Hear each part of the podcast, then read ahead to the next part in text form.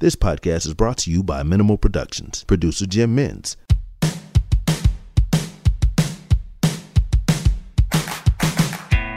This is Diplomates, a geopolitical chinwag with your host, Misha Zelinsky. G'day, Diplomates fans. This week I caught up with Peter Hartcher. Now, Peter Hartcher is the political editor and international editor of the Sydney Morning Herald and The Age. He's the author of numerous books, including Red Zone, which is actually one of my favourite books. There's a deep dive into the Chinese Communist Party under Xi Jinping and what that means for the world. Now, I caught up Peter for a chinwag about the future of China under Xi, Australia's foreign policy choices, the AUKUS sub deal, Putin's invasion of Ukraine and what it means for Taiwan, and why autocracies are suddenly on the back foot around the world. It's a really, really great chat. I really want to thank Peter for coming on the show and being so generous with his time. Uh, it's a really fascinating conversation, and I really hope you enjoy it. Enough gibbering from me. Please make sure you rate and review and enjoy the episode.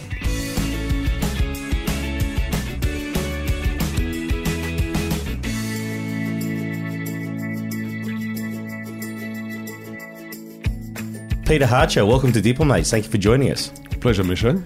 Uh, now, lots of places we could start. I thought an interesting place to begin, and you've written about this week, is the protests in China. Now, what caused them and why are they more significant than perhaps other protests we've seen in China in the past? The cause, I'd say, was an accumulation of frustrations. The most obvious and proximate was, of course, the COVID lockdowns, which have been more punishing on Chinese citizens than any other countries. But while you heard chants and demonstrations specifically naming COVID, you also heard lots of chants in a number of the major cities where the protests were going on, where they specifically called on the regime to remove either to, for the re- regime itself to collapse or for the president, Xi Jinping, to be removed. So it seemed to bleed over, and maybe that's the wrong word to use in a wrong metaphor for a, a, a, a demonstration where the police sometimes sometimes turn violent, but uh, it seemed to spill over from COVID frustration into a broader anti-regime frustration, and that was most notable on university campuses. Yeah, well, that's right. It's interesting. Um, people calling for Xi Jinping to stand down for the, denouncing the Chinese Communist Party. I mean, you never see typically that level of uh, outrage be directed directly at Xi. That's very bold. Uh, on one of the university campuses, uh, 400 students actually put their names to a petition calling on him to resign. Uh, that is incredibly brave stuff. And those students know the risks they're taking. So it does indicate um, a level of frustration with the regime. The other thing that re- I really should mention is the economic slowdown. The economy, partly because of the COVID lockdowns themselves, but also partly because of policy choices that Xi Jinping has made to repress the role of the private sector and to increase the role of the state owned sector, has been to slow the economy to uh, what is for China recession like levels of 2 3%. For a developing country with a population that big um, and such a, a, a growing number of young people coming into the job market every year, that's recession level, which is why youth unemployment has, has roughly doubled uh, in the last three years. So there's quite a lot of economic pain. There's a housing price collapse that's inflicted a lot of pain and anger in the middle classes of China. So that all has come together, uh, and that's a that's a pretty serious collection of measures, and I think that uh, of causes, and I think that helps explain the alacrity with which the regime started to ease some of the COVID restrictions. But it is interesting, isn't it? When you mention the uh, the sorry the slowdown, this is the trade off, isn't it, in China, where for the last well, you know, thirty years, if you want to call it that, people trading away their political autonomy in exchange for economic advancement. Now, if economic advancement is not happening in China, what does Xi Jinping and the CCP have to offer the people of China? Um, and it is an interesting question. Well, it's the it's really the nightmare that a lot of foreigners and Chinese analysts uh, have talked about for many years. That what does happen when the economic drive comes to an end, because that's what we've seen, or at least a pretty serious stalling. And uh, it's what's happening is precisely what a lot of analysts forecast, and that is that if the regime can't get its legitimacy, as you say, from economic growth, which was the implicit pact with the people, then it will turn increasingly uh, to nationalism. And that's exactly what we see with uh, the increasing assertiveness and straight out aggression in Chinese foreign and defense policy in the last few years. Mind you, the trade off, it wasn't an exact trade off because Xi Jinping was pushing a more aggressive uh, diplomatic and, and defense policy before the economic slowdown. But the economic slowdown makes it uh, more imperative that he not only carry that forward, but deliver on it. And that, of course, is dangerous for world security. And you know, we'll talk about the security implications. Just sticking with the economic thing, it is interesting because uh, there's sort of two things happening in China in my observation. One is that they've got macroeconomic headwinds relating to, for example, demography. You know, everyone's saying China will get old before it gets rich. Possibly already the case that China's population overall has fallen. Now, we don't know whether or not uh, rumors of uh, you know, falsified uh, census uh, is accurate, but of course, numbers out of China are, hard to believe generally. Uh, but uh, those things like that, even just generally the, the labour dividend of you know, workers joining the workforce, coming from rural areas into the urban areas, all these things are sort of slowing down. Even just extensive growth in terms of you know, new construction of housing and and all these large cities. So all those sort of easier things to do are out of reach now to a degree. Mm. But at the same time, Xi Jinping has made the choice. This is a, so that's the kind of the headwinds that every any country has structural problems. Then they've made the choice of busting down on their tech sector, uh, clamping down on their education sector, and ver- all these various ways that she, perhaps on, on an individual basis, might be some policy rationale for them, but overall, the big chilling effect on their economy right around the time where, as you head into this, I guess that next wave of growth, if you want to get through the so-called middle income trap, become a high income per person uh, economy, mm. you got to have innovation, and he's sort of making all the innovative incentives, i.e., you can get rich and be free, etc. They're clamping them down at the exact wrong moment. It seems to me. Do you, do you see that yourself? Or yes, I do. Xi Jinping has made a clear decision that security, and by which I mean security of the regime, is paramount, and economic growth is secondary or even a tertiary consideration. Remember Deng Xiaoping when he launched the economic modernization of China, which began in 1978, one of his most famous lines was, It is glorious to get rich. Now we have a president who says uh, that we need common prosperity. Mm. Uh, and not only is it inglorious to get rich, but he has made a very pointed lesson of some of China's biggest billionaires and most successful innovators, Jack Ma among them. Yeah, he's the one that comes to mind. He, uh, he spoke out against the regime moderately, really, in a kind of financial sector sort of regulation question, and then basically disappeared. His great crime was, as you said in a speech, to complain about financial regulation. Right. He didn't mention the president of China or the political class or the Communist Party, but that was enough. Right. That was enough. So instantly, uh, Xi Jinping forced the cancellation of the float of one of his greatest projects, Ant Financial Group, um, which would have been the biggest float anywhere in the world to that date. That was cancelled and remains cancelled. And then there was a series of regulatory clampdowns against his company and him personally. He's now living effectively in exile. So he, he, he issued a craven apology. Um, and now I think he was last seen living in Tokyo. Right.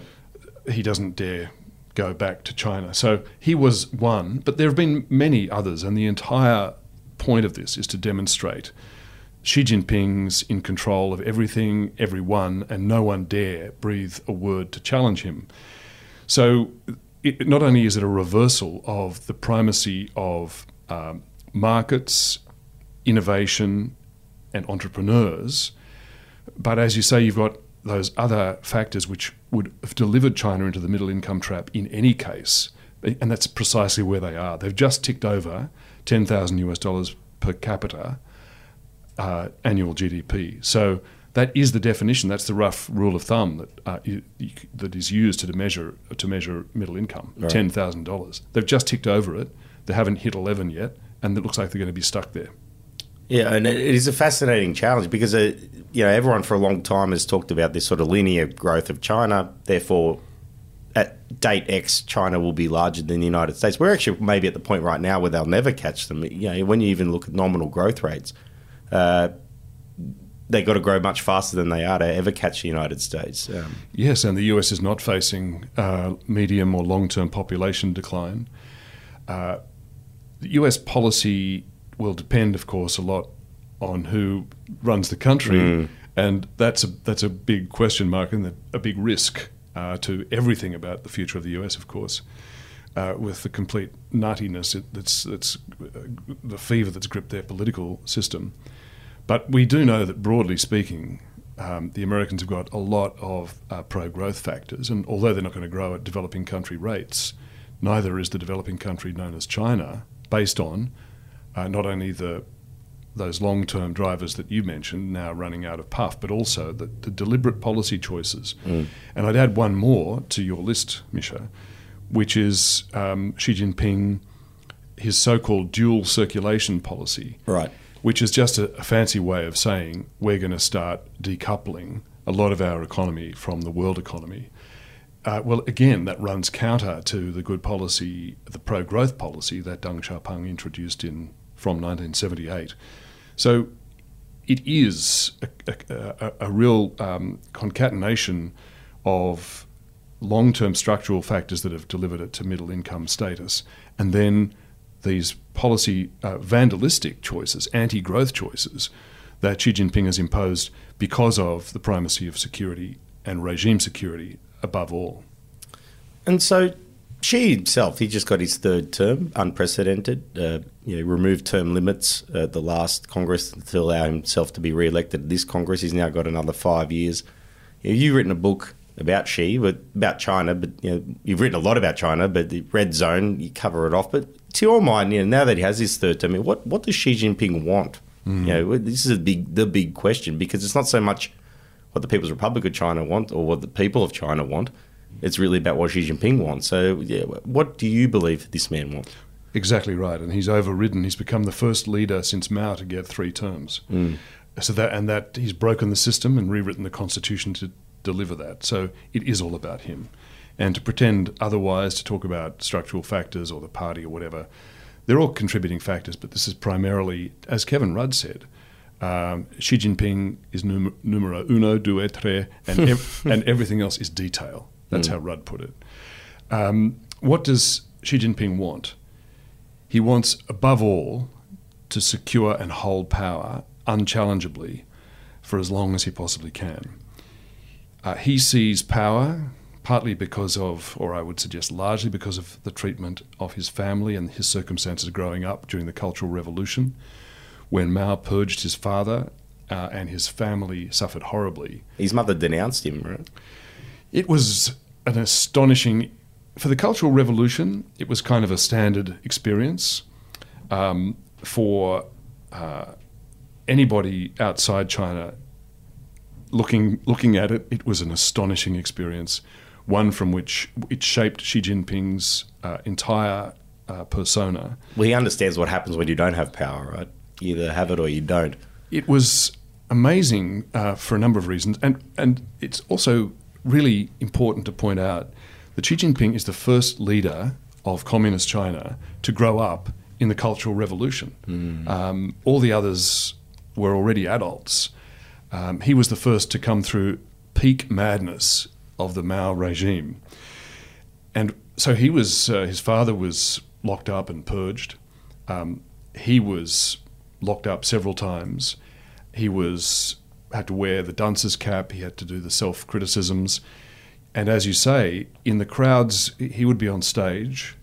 Uh, wearing the heavy wooden board chained around his neck, uh, you know, self-confessed class traitor and the many other crimes of which everybody was was uh, accused in those times. And his mother would be in the front row of the crowd chanting the denunciations against him when he was a teenager. And then, of course, uh, ultimately he was sent off into a, a tiny village in the countryside where he lived in a cave uh, for it was five, six years, I think. A cave he had to share with uh, some other exiles, full of lice, uh, uh, hungry the entire time, if they ever managed to get their hands on any meat, which almost never happened, they ate it raw because they were just so impatient for food. Um, and as Xi Jinping has told various interlocutors over the years, he thought about whether to end his life. Uh, he was so miserable. He escaped, got back to the city, as many of them did, of course. He was punished and sent back to the countryside. It was the full on purge. Um, and the choice, you know, to many, to, to looking, looking back, back at that, you'd think to yourself, well, you know, if the regime, if the Chinese Communist Party did that to, to your father, to your family, to you, his sister died in the middle of all this, by the way, pushed out a window. Presumably, it's not known whether it was deliberate or not. But if this was the sort of experience you had as a youth, um, exposed to the full horrors of the dictatorship, wouldn't you think that might turn you against the Chinese Communist Party? well, it's an interesting question. As you're listing it all there, you think to yourself, perhaps he's got the uh, the background to be the great liberator. right? And his father was. His father, as I've I, I put it in the book, if Xi Jinping and his father were in a Westminster Parliament, they'd be sitting on opposite sides Mm, of it's the a fascinating Parliament. point. Yeah, his father was a close friend of the Dalai Lama. Uh, he tried to reason against the Tiananmen Square massacre to prevent it. He camped. He camped in the Great Hall of the People for a week to try and prevent that massacre from happening. He was a politically tolerant. Um, he believed that uh, more, not our definition of free speech, but more robust, open debate would be good for the regime and help develop good policy and good outcomes. So, in every respect, he was the opposite of his father politically. Um, and yet, what we saw, the, the, the, the fatal choice, fatal for uh, democracy, that is in China, that Xi Jinping made, confronted with this, was not to rebel against the regime, not to rebel against this horrible treatment, uh, and not to uh, take up his father's cause, but to see all of that as a lesson in the necessity of power. And he has devoted every waking moment since to cultivating power. Uh, and he and people close to him have said this, and I've, I cover all this in detail in the book. But that that was the formative moment for him when he decided, I'm not going to let this system defeat me. I'm going to defeat it. I'm going to take the system on, not to uh, end it, but to master it and to run it for myself. It became his personal survival project.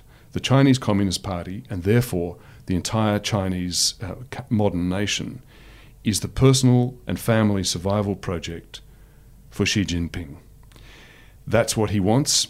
This is a, a system where, as he learned as a, as a, as a boy, because the, the Cultural Revolution began, I think he was only eight or nine, um, as a boy and as a youth, he lived through this experience, and it formed him to be uh, to realize that uh, power or being on the wrong side of it is a life and death matter in in the Chinese Communist Party's China, and he was going to be on the life side of it. And if you slip, it can literally be a matter of death.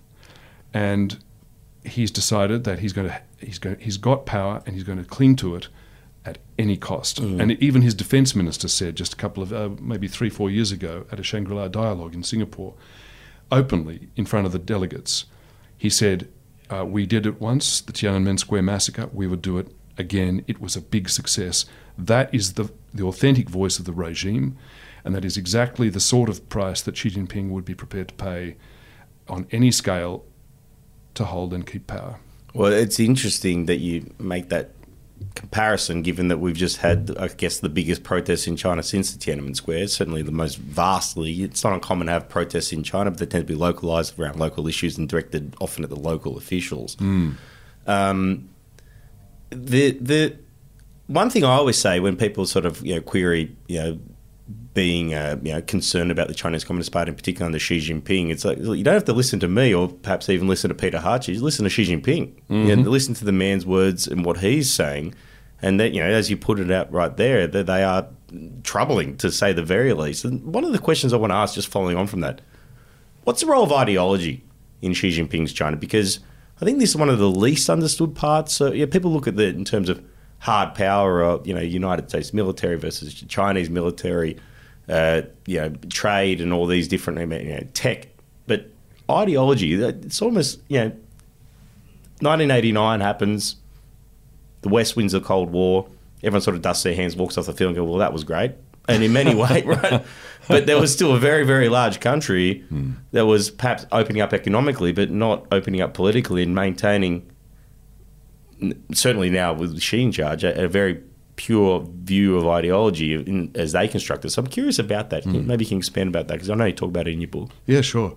Well, of course, um, the fall of the Soviet Union was the object lesson that the Chinese Communist Party took uh, in how not to lose power.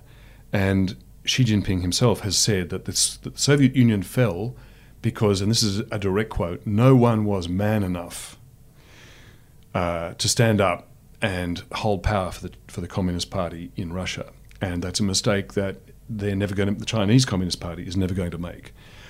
Ideology, you know, because we in the West haven't taken it seriously, we've just assumed there's only you know one real ideology, which is ours, and the Chinese were inevitably going to fall into it, and the Chinese Communist Party pandered to that, told us what we wanted to hear. Peaceful rise. Right? yeah, peaceful rise. Trying to become rich and democratic eventually at some stage, maybe, right? That's right. It was a. It, it painted itself as a benign power, and it it could have evolved that way, but of course Sure. it didn't.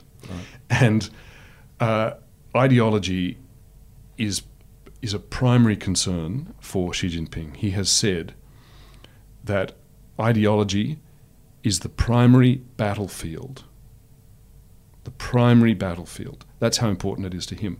So if he thinks it's that important, we probably should pay some attention to it. Now, the cynical um, version is that the ideology is just a cover for, you know, a grab for some legitimacy to justify everything else that they're doing. Um, and, you know, uh, the West is not innocent in using ideologies to cover its own political urges and, and failures. So we, you have to acknowledge in realistic terms that it, it is a bit of a cover story, but it's the essential cover story. And uh, when he talks about, um, he he has quoted Mao often in saying that the consolidation of uh, socialism with Chinese characteristics will take dozens of generations. Yeah, That- the long struggle against the West, as he puts it. That's right. Uh, so he, so Mao called it, and Xi Jinping now calls it a struggle that will last for. Just think about that: dozens of generations.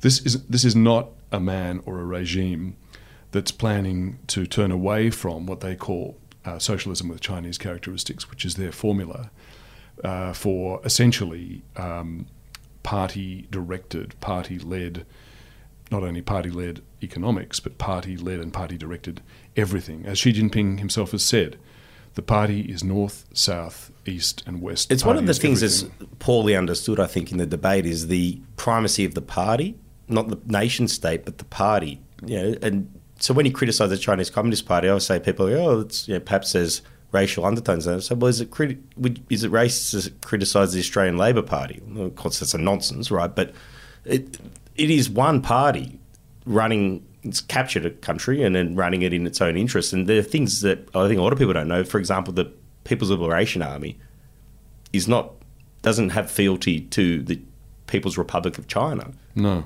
It reports to the Chinese Communist Party, and that's just one example, right? Where it's the it's the primacy and security of the party, but now increasingly the leader um, as being the kind of foundation stone. So that, I think that's a really critical point.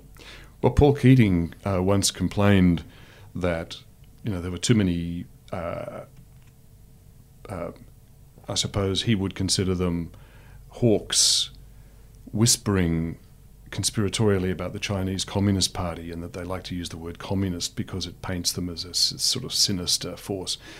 To which my response was, "Well, Paul." Uh, Persuade the Chinese Communist Party to change its name because they've had plenty of opportunity and they've stuck with it, and proudly so. Right. So it is what they're called. It is what they call themselves, despite uh, what Paul thinks. And Paul's never come up with an alternative for them. He just doesn't like people actually calling it for what it is. But yes, you're absolutely right. The uh, party, you know, sinologists, you'll often hear them ca- calling China the party state. So they've taken two separate concepts, the party and the state, and most respected sinologists use the use fuse those two together and call it a party state hyphenated. And the reason is that unlike just about any other country where there is a separation between the state, which is which continues and is eternal regardless of which political group happens to occupy power at any particular time, and has institutions of the state, which and, a, and bureaucracy which will continue regardless of uh, who runs the place. Uh, China has no such system. There were flirtations with separating the party from the state at various points in the last 30 years. Uh, they've all been reversed, and Xi Jinping, in particular, has uh, ended those flirtations. The party and the state are fused as one. It is impossible to think about removing the party from the state because there is no independent state organization, institutions, and the army, as you say, as you say, Misha, is is the core. It's the core of the power, as Mao Zedong said. The party controls the gun, and power flows from the barrel of a gun. But it's not just the army. The army is the primary example. It's the entire system. Right. No, it's a very important distinction that people need to make in their own minds. But it's hard. But the party, yeah, the CCP has deliberately fused the two to make Oh, it yes. confusing. So they claim, uh, you know, feel ownership over uh, the history of China, the Chinese people, the Chinese diaspora around the world, and all these things. Everything. So to criticize the Chinese Communist Party is to criticize Chinese people, Chinese culture, everything about it. And so I think it's very important to kind of split the two and understand that when you when you're discussing it. And it's a discipline that I maintain for myself. But I want to turn to Australia's relationship uh, with the People's Republic of China and Xi Jinping at the G20. So Australia's been in the freezer, diplomatic freezer. We have not been able to get a meeting for about four years uh, with any senior leader. Forget about uh, president to prime minister. Now, at the G20, uh, Prime Minister Albanese met with Xi Jinping, and you described this as a capitulation of a great power. Now, I'm curious about that term and, and why do you describe it in those terms? It was a capitulation by China because China started uh, a, a very systematic episode in breaking Australia's sovereign will. That's what it was about. And the first part of it, as you've said, was a political freeze, a, freeze on any political contact between the Chinese regime and Australia. So officials level contact was allowed. So embassies, you know, talk to each other and all the rest of it. Embassies talk to bureaucracies in the capitals, but there was no political contact allowed. Uh, and the the really uh, pointed, crunchy part of it, of course, were the trade sanctions, which were levied on at least twenty billion dollars worth of Australian exports to China, and that was very political and very deliberate. And an extension of that was uh, the Chinese system used uh, its diplomacy around the world, as well as in it in the in the uh, media organs that it controls, to paint a picture, tell a story and a narrative of Australia, which was very hostile to Australia's interests. And Australians didn't hear a lot of that, but it was constant in all the diplomatic gatherings around the world and with all of China's friendly states. It was a constant. Um, that is a pretty concerted effort, and that went on, as you say, for, for years. And then one day it didn't. One day the president of China says, Oh, let's have a meeting. and the initiative for that meeting came from Beijing, came from the Chinese side. And in that meeting that Xi Jinping had with Anthony Albanese in Bali, the Chinese side made no demands, no requests. There were no asks on the Australian side whatsoever. In the same week, Xi Jinping was bullying uh, and humiliating the Prime Minister of Canada, for example, Justin Trudeau. He was going out of his way. He hosted the meeting for Albanese uh, and was said only the most positive things and flattered Albanese personally. Now that wasn't really. Oh, and of course I forgot one of the the main elements of the Chinese campaign against Australia. It was the 14 demands. Right, the, the list of grievances. The list of 14 demands on Australian sovereignty, reinforced by the trade sanctions. And that's, that was all abandoned. Australia made zero concessions. Not one of those 14, uh, and the Morrison government can take credit, as well as the Albanese government, neither government made the least concession to the Chinese on any of that stuff. And yet Xi Jinping agreed to this make, make nice meeting Uh, and we can expect to see uh, relaxation of a range of those sanctions and punishments, uh, you know, in the years to co- in the months to come. It was a complete capitulation. There was no concession by the Australian side, and that was a pretty important achievement. And um, no less a person than Antony Blinken, the U.S. Secretary of State, has said that it was a very powerful message that Australia sent, that Australia taught the world. Yeah, it's interesting actually because I, you know, been travelling around the world for the last year, a year and a half, looking at these issues, and uh, a lot of the people that I talk to, trying to learn about, you know, what we can do in terms of resisting autocracies, etc., say, well, what can Australia teach everybody? It's quite interesting that we've been seen to be at the bleeding edge, as it were, uh, not to use that term again, but uh, uh, you know, of, of this resistance, and, and, I think Australia's done very well. Both governments, I think, can be congratulated.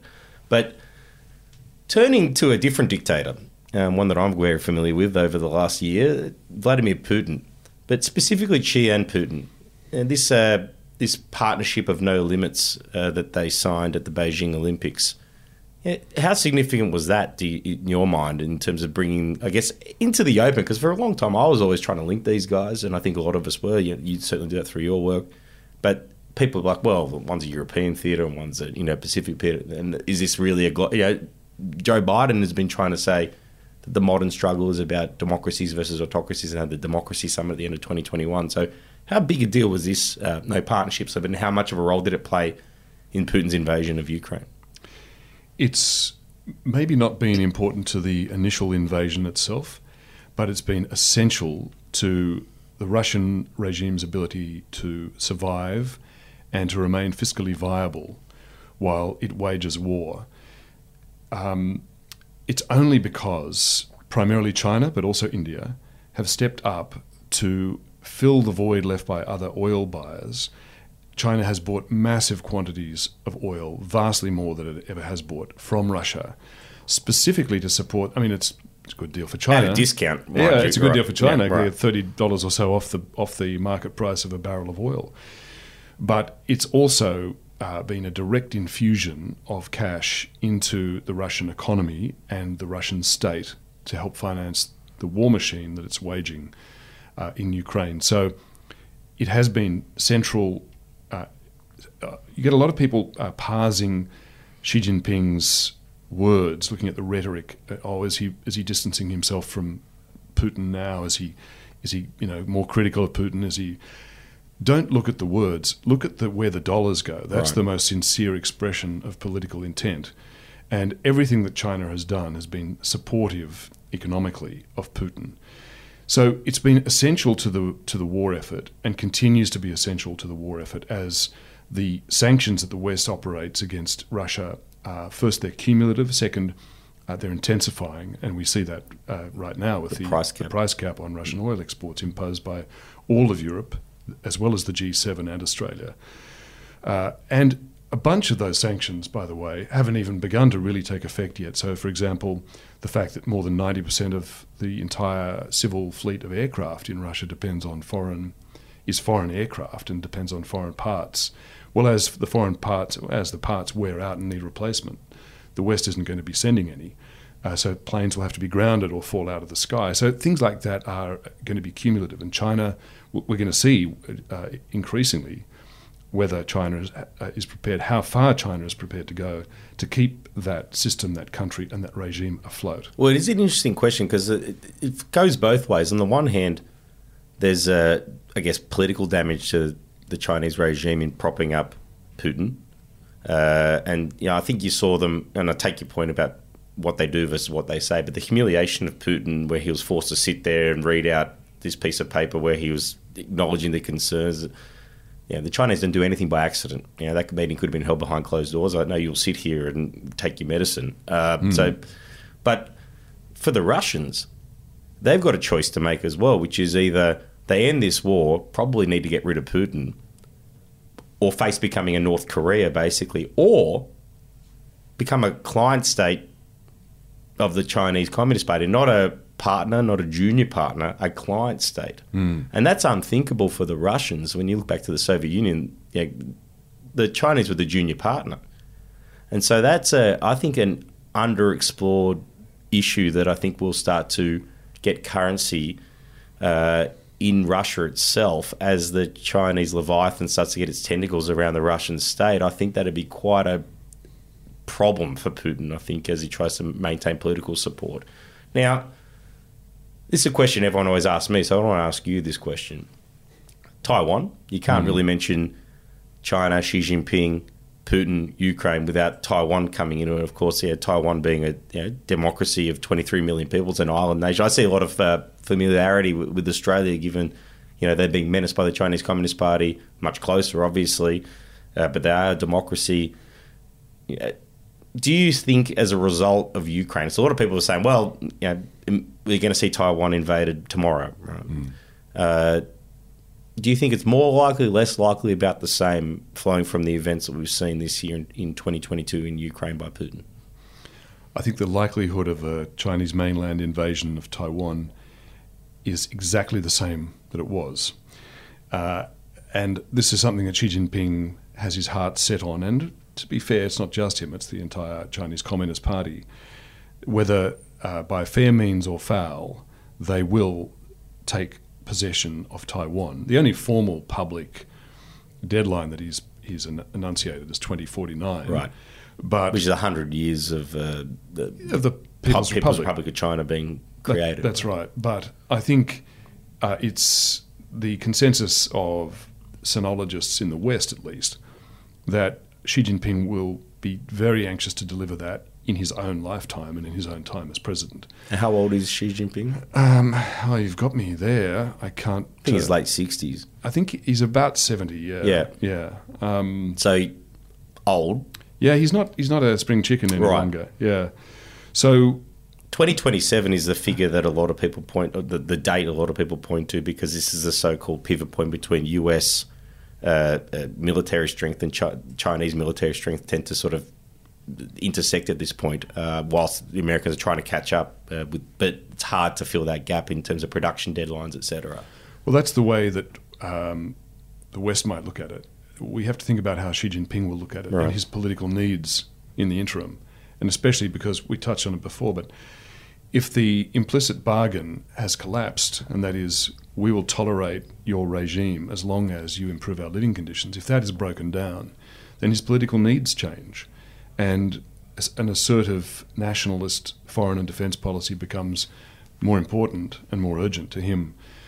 So we have to think about how he sees it. So I would say that the invasion of Ukraine by Russia hasn't changed at all the timetable, the likelihood, or the political need for the Chinese Communist Party to, li- to deliver on what has been a cherished, enunciated goal of the party for decades. I would say, though, that it's changed the nature of the invasion. I would say that um, the Chinese regime is studying the invasion closely to learn the lessons uh, of what's going on, and may well have delayed any any uh, invasion plan that may be at the at the back of the mind of Xi Jinping. It will no doubt dispense, as every every war does, a lot of lessons. Right. And Xi Jinping's people are studying that carefully, and they will try to draw the conclusions which they can then apply to, if they can't get it by peaceful means, aggressive means in seizing Taiwan. No, it is an interesting one because if you were to get a consensus from people around the world to say, well, which, uh, who can hang on longer, Taiwan against China or Ukraine against Russia? Now, everyone said Russia was going to knock over Ukraine inside 24 hours. Now, no one would have thought if there was a hostile war in the Taiwanese Strait that Taiwan would definitely last longer than 24 hours would be the consensus. And so it's interesting that wars aren't fought on paper and the PLA has not fought anybody in a very, very long time. And so that is where I think, from where I sit, I think you look at the cost to Putin at this point versus what was on the table for him via the Minsk II Accords, which basically kept Crimea, some sort of autocracy, uh, sorry, autocracy, autonomy for the uh, Donbass so-called separatist regions. Whatever might look like a deal now that might potentially be in his grasp, he had that without all the humiliations and disasters that have flowed from that invasion. So I just wonder whether or not Xi's looking at Putin thinking, "Hmm, but for the grace of God, there go I, and uh, and, and, and rethinking. And it's you know, a maritime border, much more difficult uh, tidally, it's hard to take, and you know, urban warfare, so all sorts of problems. I actually think, I don't know what your take on this. I, I was actually thinking a lot more about the prospect of a blockade of Taiwan rather than an invasion, and, and whether or not that would change the calculus. And certainly, a lot of analysts think that's possible. Oh, absolutely. And uh, Xi Jinping's regime has used effectively what are trade blockades a number of times already. You get uh, some that are, are, delivered through trade sanctions like the ones Australia was subject to. But uh, remember, it just needs to send one of its uh, fishing fleets, one of its grey zone operations, to increase the risk to shipping in an area of ocean to effectively deter imports and exports. And uh, it's used that, for example, against the Philippines uh, in, on brief, only briefly, but from time to time. What's to stop it doing the same against Taiwan? Um, who's going to stop the Chinese fishing fleet? Now, when you say fishing fleet, that suggests to your imagination, you know, some little uh, low slung wooden boats with you know nets out the back and a few people in the cabin. The Chinese uh, regime's fishing fleet are uh, thousands of tons of steel, uh, which travel together, uh, two three hundred mass in a group, lash themselves together, um, and usually, by the way, travel with their transponders off so they can't be observed, and make up pretext for why they need to anchor in a particular spot, as they've done a number of times and just effectively put a blockade. I mean, what does Australia do tomorrow if the Chinese regime starts operating grey zone risks in our northern approaches? Um, it may be the fishing fleet, it may be the fishing administration vessels, it may be the Coast Guard, it may be the Navy, and the Chinese have used all those fleets in combination to get various effects of intimidation. What does Australia do if that happens tomorrow, and what does Taiwan do if it happens tomorrow? if it's it's not a military vessel, it's something else. Right. Uh, but the Chinese government may decide to hold military exercises nearby. Well, they just, did that after Pelosi visited. Right. It's just it's just it's just exercises, and we're given normal routine warning of it. Um, it's only temporary, but of course, no shipping or commercial aircraft will go near the area because they can't get insurance. Even if they're prepared to take the risk, they won't go there. And what if the exercises are extended, not a week or two, but a month or two. Um, what does that do to supply of fuel and food to Taiwan? All right. Or to Australia or any other island country? So these are existing tools that the Chinese regime uses, and we should expect them to be used increasingly in service of their enunciated goals. And so, well, you've now talked about Australia's northern approaches. Now, as we speak, uh, Foreign Minister Penny Wong and the Deputy Prime Minister, Defence Minister Richard Marles are doing AUSMIN meeting mm. um, in Washington. On the agenda will be AUKUS. Now, why is this so significant? And uh, you know, before we get to the challenges, why is this such a big deal? Mm. And, and and what is it trying to address? You know, the things that you just mentioned in terms of Australia's maritime security, particularly. Obviously, AUKUS has other dimensions, but a lot of the focus is on submarines at this point. Mm the significance of it is uh, there are many different implications and many different bits and pieces, but the overriding central point is this. At the moment, Australia has no ability to threaten China. Nuclear submarines, nuclear powered submarines, not nuclear armed, right. but carrying cruise missiles, conventional armed but nuclear powered, would give Australia for the first time the ability to directly threaten China. China's mainland, uh, China's military bases, even its civilian infrastructure. That would be new. That would be obviously would change the fundamental equation between Australia and China.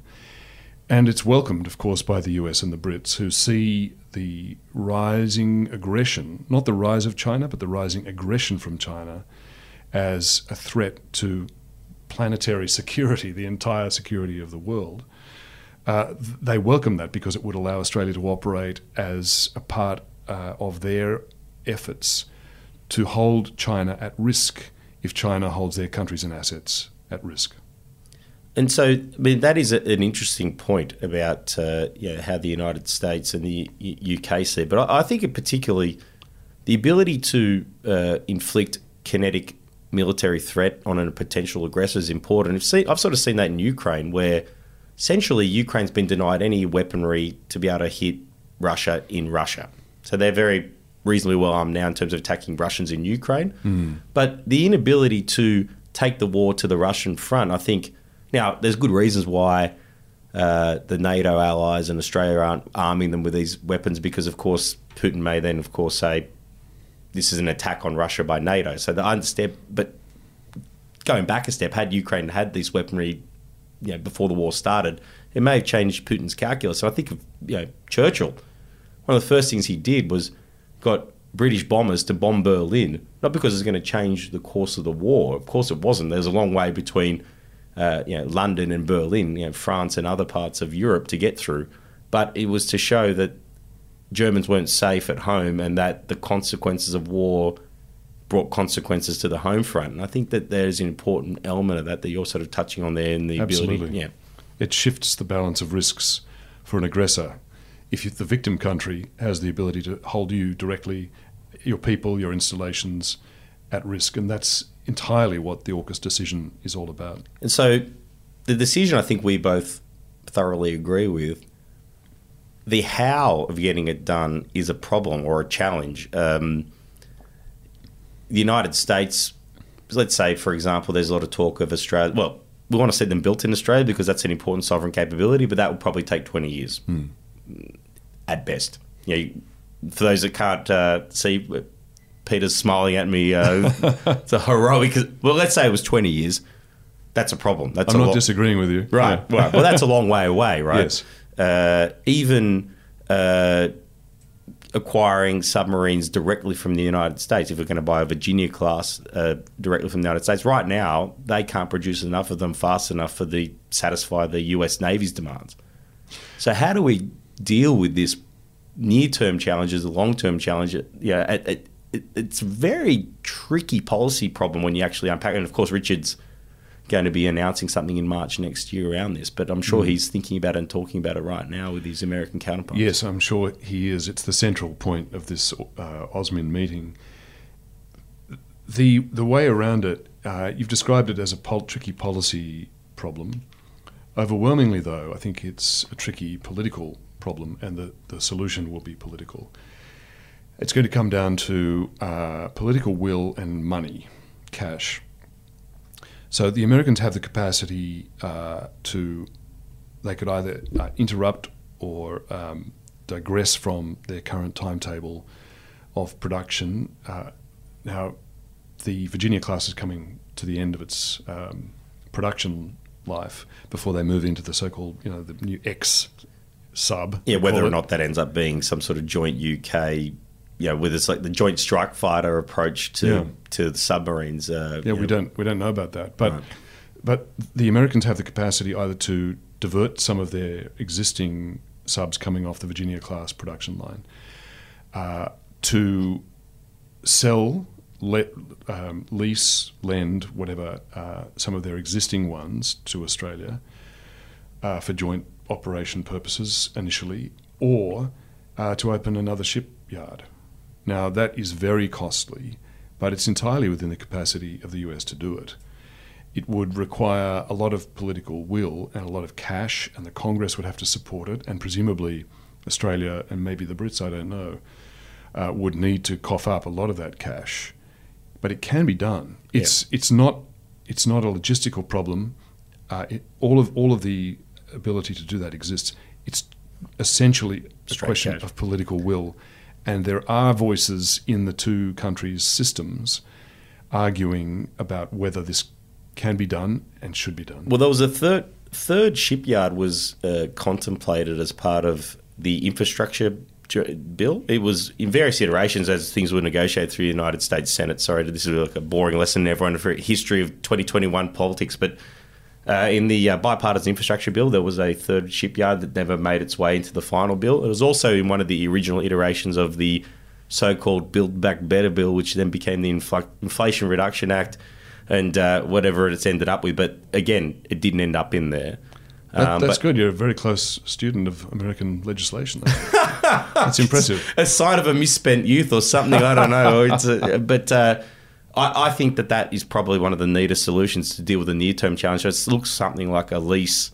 We're leasing something in the in the near term to learn, uh, buying off the shelf in the medium near term, so towards the end of this decade, so that we can get an, an Australian flagged uh, nuclear submarine in the water, and then learning how to build them as we go. It has to be something like that. But you're right; it's going to be eye-wateringly costly for a country that remains in deficit. Um, so it's real tough challenges ahead in that space. Absolutely. Now, the last question I wanted to ask you before we get to uh, the world famous uh, barbecue question that everyone just tunes in for. I know everyone's actually just skipped ahead to it right now, but um, you know, you and I have spoken a lot about this. You write a lot about this. This is what this show is really about: uh, democracy versus autocracy. And for those that uh, have been listening to my show, have written, read the things that I've been writing. I've been doing a lot of hand wringing about this question, really for uh, really, I think the better part of since the last middle of last decade, really, is I think when uh, the game started to really come on. But you might even draw the line at uh, Putin's annexation of Crimea. But you can go back further if you want. But you know, certainly over the last five years, at a minimum, perhaps ten, it's gotten worse for if you want to call it the good guys. Now, are you feeling bullish or bearish after our conversation we've just had about that struggle? Because um, you, know, you rightly point out troubling things in United States politics, which is, you know, I call it the captain of team democracy, or the quarterback. You know, without them, we're stuffed.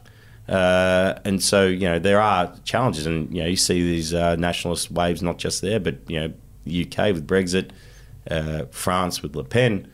But the system is broadly held, and it held yet again in the last midterms in the United States just a month ago. So, I guess not to try to uh, shape your answer, but I'm just, do you feel bullish or bearish about this struggle as we go forward into the next few years, but even longer? This this long multi generational struggle that Xi Jinping's describing. Yes, well, we're on the other side of that struggle, right. and the number of democratic states is shrinking year by year, as you know. Um, since 2007, there's been a so-called democratic recession. The number of countries listed by the Economist Intelligence Unit, for example, as fully democratic is down to 21 countries. Um, About ten percent, really, for yes. countries that exist, give or take. Exactly.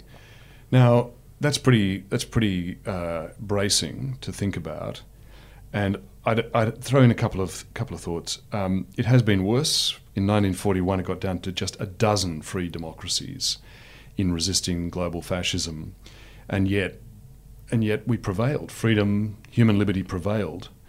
So um, it's it's not necessarily a death sentence for democracy. I know Joe Biden frames it, as you've said, as a contest between democracy and autocracy. I don't think that's the best way to frame it. I think the best way, uh, because you want to bring in countries that are autoc- autocrats, are autocracies, but share our strategic interest in preserving our sovereignty and our liberty, Vietnam is the standout example because it's also run by a an enduring Chinese, uh, sorry, an enduring communist party, uh, very much like the Chinese one. Um, sovereignty, I think, should be the frame through which we see it. Retaining a country's sovereign ability to make choices for itself and not being prey, not subject to uh, the whims and demands of a great power. And all countries can uh, put a value on sovereignty. All countries can rally under the flag of sovereignty, whereas not many any longer can rally, rally under the flag convincingly of democracy. So I would I, I think that's the more useful way. So it's really talking about a classic balance of power situation. Mm. Which countries can coalesce in which groups, how and when, to prevent a takeover of the world system by one or two fascist autocracies, and that's what, what I'm talking about is China. It is interesting Russia. this question of sovereignty, particularly the way that, uh, and I think that's well put because it, otherwise, and I think when they were constructing the, the, the, democracy summit, they started to say, well, do you invite Vietnam? They're an important sort of uh, swing actor in the region. Singapore, they, you know, and so you start to go down these sort of mm-hmm. problematic who your friends are, who your imperfect friends are, and I mm-hmm. think you're right around. It's also the exporting of the ideology uh, and, and the Chinese Communist Party essentially trying to shape the world to be safe for the Chinese Communist Party. And so almost turn the world into right. a tributary system, everything pointing upwards to the CCP sitting atop of it, which obviously we don't want. But it is interesting that sovereignty question because it really draws a pretty sharp line now between Putin and Xi, because China's been telling us for so long that you know one China policy, sovereign borders are you know the ultimate red line that can't be crossed, and yet here they are backing Putin's invasion of another sovereign nation, a neighbouring nation. I think that that is a an interesting area that I think again is one we can prize these uh, these two apart. I think. I mean, how do you see that? Yes, well, it makes a mockery. Uh, in fact, a number of Chinese government policies in recent years, or Chinese party state policies in recent years, have made a mockery of their claim about the sanctity of sovereign borders.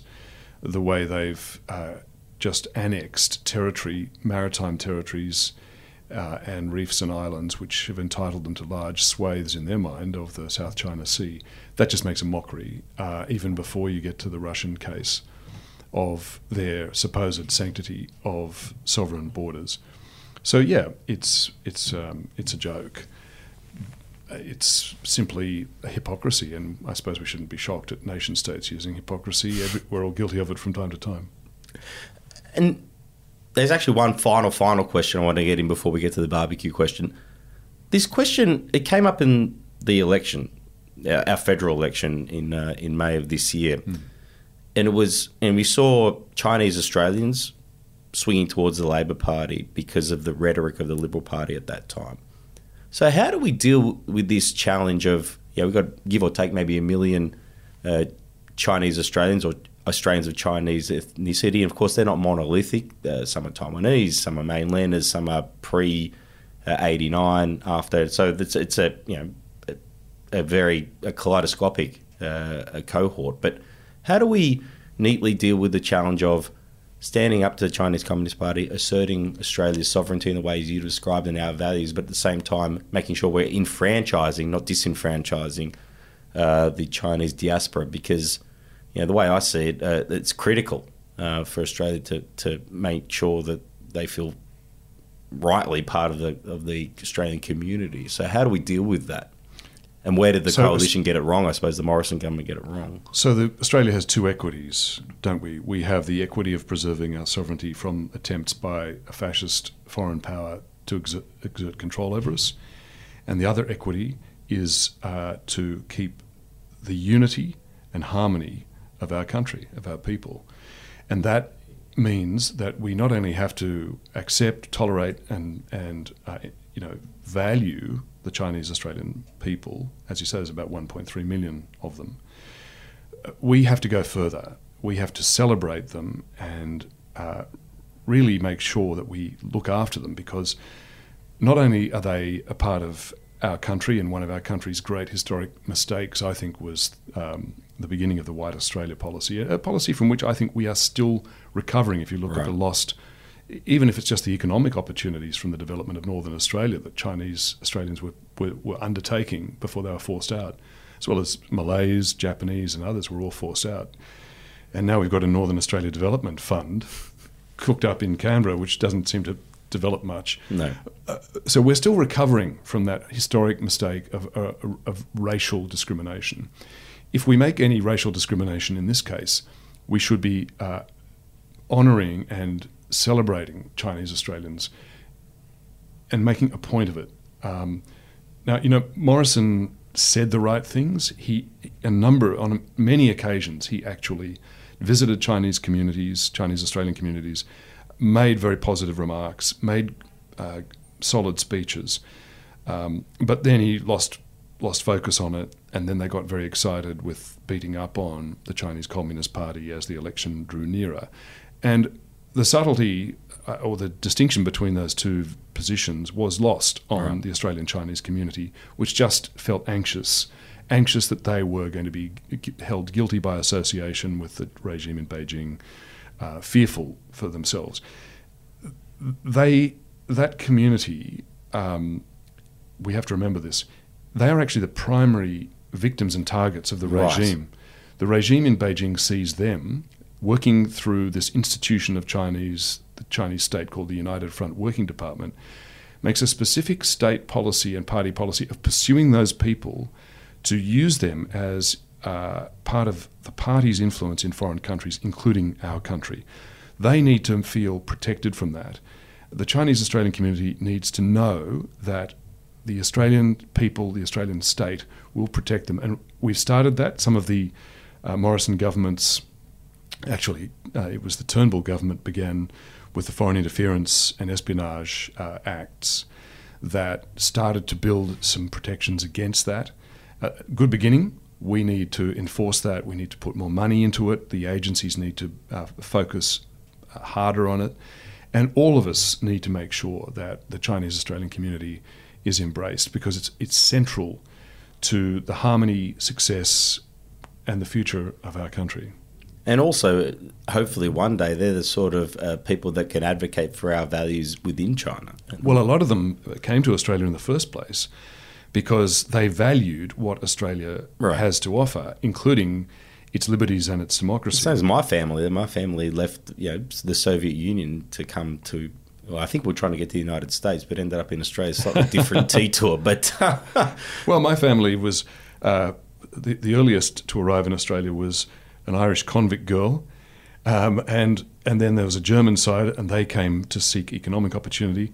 Uh, they all ended up coming here uh, to to embrace what Australia had to offer, and a lot of that is the liberty and opportunity that we offer. And the Chinese Australian citizens, not all, most, maybe almost all, are the same. Right.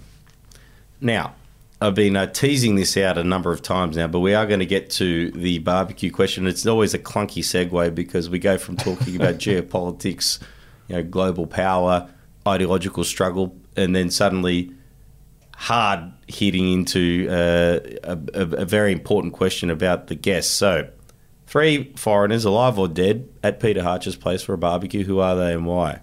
Well, here's a here's a handy segue for you, Misha. Um, I think we need, and I would love to hear from uh, pers- personally, you know, firsthand, hear from somebody who understands, who can tell us about how to deal with this precise problem that humanity is facing, which is the rise of the return, really, of fascism and the extinction of human liberty around the world. That's the threat. That's what's going on. So you know, there's the bloke with your with your uh, na- your namesake in Ukraine. Zelensky's a bit busy with fighting fighting autocrats hand to hand combat. So I thought Winston Churchill um, is somebody who could speak to to our time from his time and his experience. I think. Plus, he's, he was kind of a crazy guy.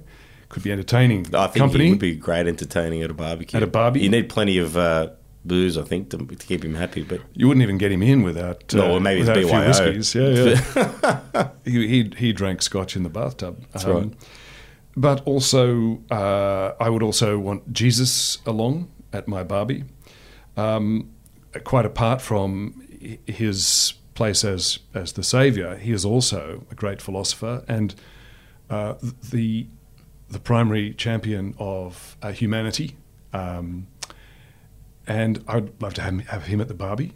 He was also a fascinating, uh, rebellious character as well as uh, as well as a great philosopher. But also um, to round out the trio, if a trio can be round, um, I'd want. This is just a personal favourite. Uh, no geopolitics here. Uh, Beethoven no, right. because he was a crazy guy, another crazy guy. I think he'd be fascinating, a genius, and you know maybe he could. We could get him in his pre-deafness phase, and he could perform for us. I don't know. Well, I think uh, Winston Churchill, Beethoven, and Jesus Christ is uh, one hell of a barbecue, mate. So, well, I'll be busy cooking the snags uh, while they have while they hold some fun debates and maybe whistle a few tunes. well, yeah, that's right. Uh, I don't know who'd get the most uh, in there, but between Jesus and Churchill, I'm not sure who said more words uh, or wrote more things. But um, look, Peter Hartcher, it's been a fascinating conversation. Thanks so much for joining us, and uh, please keep up the good work. And for those of you who haven't read it, uh, make sure you get yourself a copy of Red Zone. It's a fantastic book. Well, thanks and thanks for all your work. Cheers. See you next time, mate. Thanks so much to Peter Hartcher for coming on the show. If you enjoyed that episode, obviously check out Peter's book, Red Zone. Also, check out his writing in the Sydney Morning Herald and The Age. If you haven't already done so, please do your homework, rate, and review. Now, got a question here from another Peter. Peter has asked me uh, Do the midterm results mean that Trump uh, will be president or not be president? Well, I think we sort of talked about this before, uh, but basically, I think Trump's cooked. And uh, look, I've said that in the past, but you know, actually, people like to remind me uh, that uh, I said Trump would win the 2016 election. That is true, but I also said he would lose the 2020 election. So, and I also uh, believe that the Democrats would do quite well at the midterms. So, you know, two out of three ain't bad. But what I would say is that I think Trump is just weakening significantly. I think the problem with Trump now is that he's talking about his own grievances, not other people's grievances. So when Trump was good in 2016 and uh, a strong political figure, he was giving voice to grievances, uh, particularly in the Rust Belt states, manufacturing workers, etc., that felt left behind. He's no longer doing that. He's basically a crazy uncle talking about election conspiracies. And I think what you saw at the last election, and midterms, was that crazy conspiracy was on the ballot and it lost. So I think uh, I think that is going against Trump, and also I just think the fact of something being new. He's no longer new. He's old new. He's been around a long time now, uh, exhausting people. So I think people are fatigued by him, and even those that like uh, that are pre, you know favorably disposed to Trump. Uh, don't want him to be president again. So I think, you know, and unfortunately, he just continues to sink to new lows with these meetings with uh, you know, white supremacists and other things. So I think it's just going further and further to the fringe is actually going to make him unelectable. The question is, can he secure the nomination? I actually don't think he can get that either. I think you know, everyone's talking about DeSantis. I actually think Glenn Youngkin um, is the name that I would be looking at. Now, DeSantis is a dominant figure at this point, but the thing I always say about this, and I've got a bet with some mates about um, whether or not it'll be Trump, whether or not it'll be DeSantis, is that uh, at the last uh, 2016 Republican primary, the leader at this point of the cycle was a different Republican governor from Florida, a bloke by the name of Jeb Bush, low energy Jeb, as uh, Trump so brutally named him. So, being the front runner and having a lot of money at your disposal is not necessarily uh, going to be that you are going to win. You know, the front runner doesn't win. In fact, the front runner off, front runner often loses. So, I think I'd be very cautious in saying that DeSantis is home and hose. I think just what it shows is that there is, other than Trump, is an increasingly popular choice. And I think the other thing to look for, and this is getting deep into it, but uh, you did ask, Peter, so, uh, and it's my show. But I think what's interesting is that the Republicans are looking to change the rules of their primary. Now, the way that the primary system works, uh, obviously every candidate runs. And the reason why Trump did well last time uh, was that they have winner takes all primaries. So Trump had was commanding the biggest share, but he never really went above thirty percent. But if you have thirty percent in a field of sixteen, very difficult for anyone else to overcome that. So he was just racking up delegates from state to state, and by the time uh, it whittled down, he was just too far ahead. The Democratic primary system, on the other hand, gives them proportional. So basically, roughly, if you have 30% of the vote, you get 30% of the delegates. And that keeps others in the game for longer. And so a longer, more drawn out process would be worse for Trump, would not allow him to dominate uh, the Republican early states in the way that he did last time. And it also would probably mean that his ceiling would come into play. So if he can't get himself above 20, 30, even 40%, if you get down to a two horse race, uh, it would be difficult for him to win. So I think that's one thing to watch for. So, anyway, enough gibbering from me. Thank you so much for tuning in. Please continue to support Ukraine however you can. And uh, bye for now. See you next time. You were just listening to Diplomates, a geopolitical chinwag. For more episodes, visit www.diplomates.show or subscribe to the podcast on iTunes or through any of your favorite podcast channels. This podcast was brought to you by Minimal Productions, producer Jim Mintz.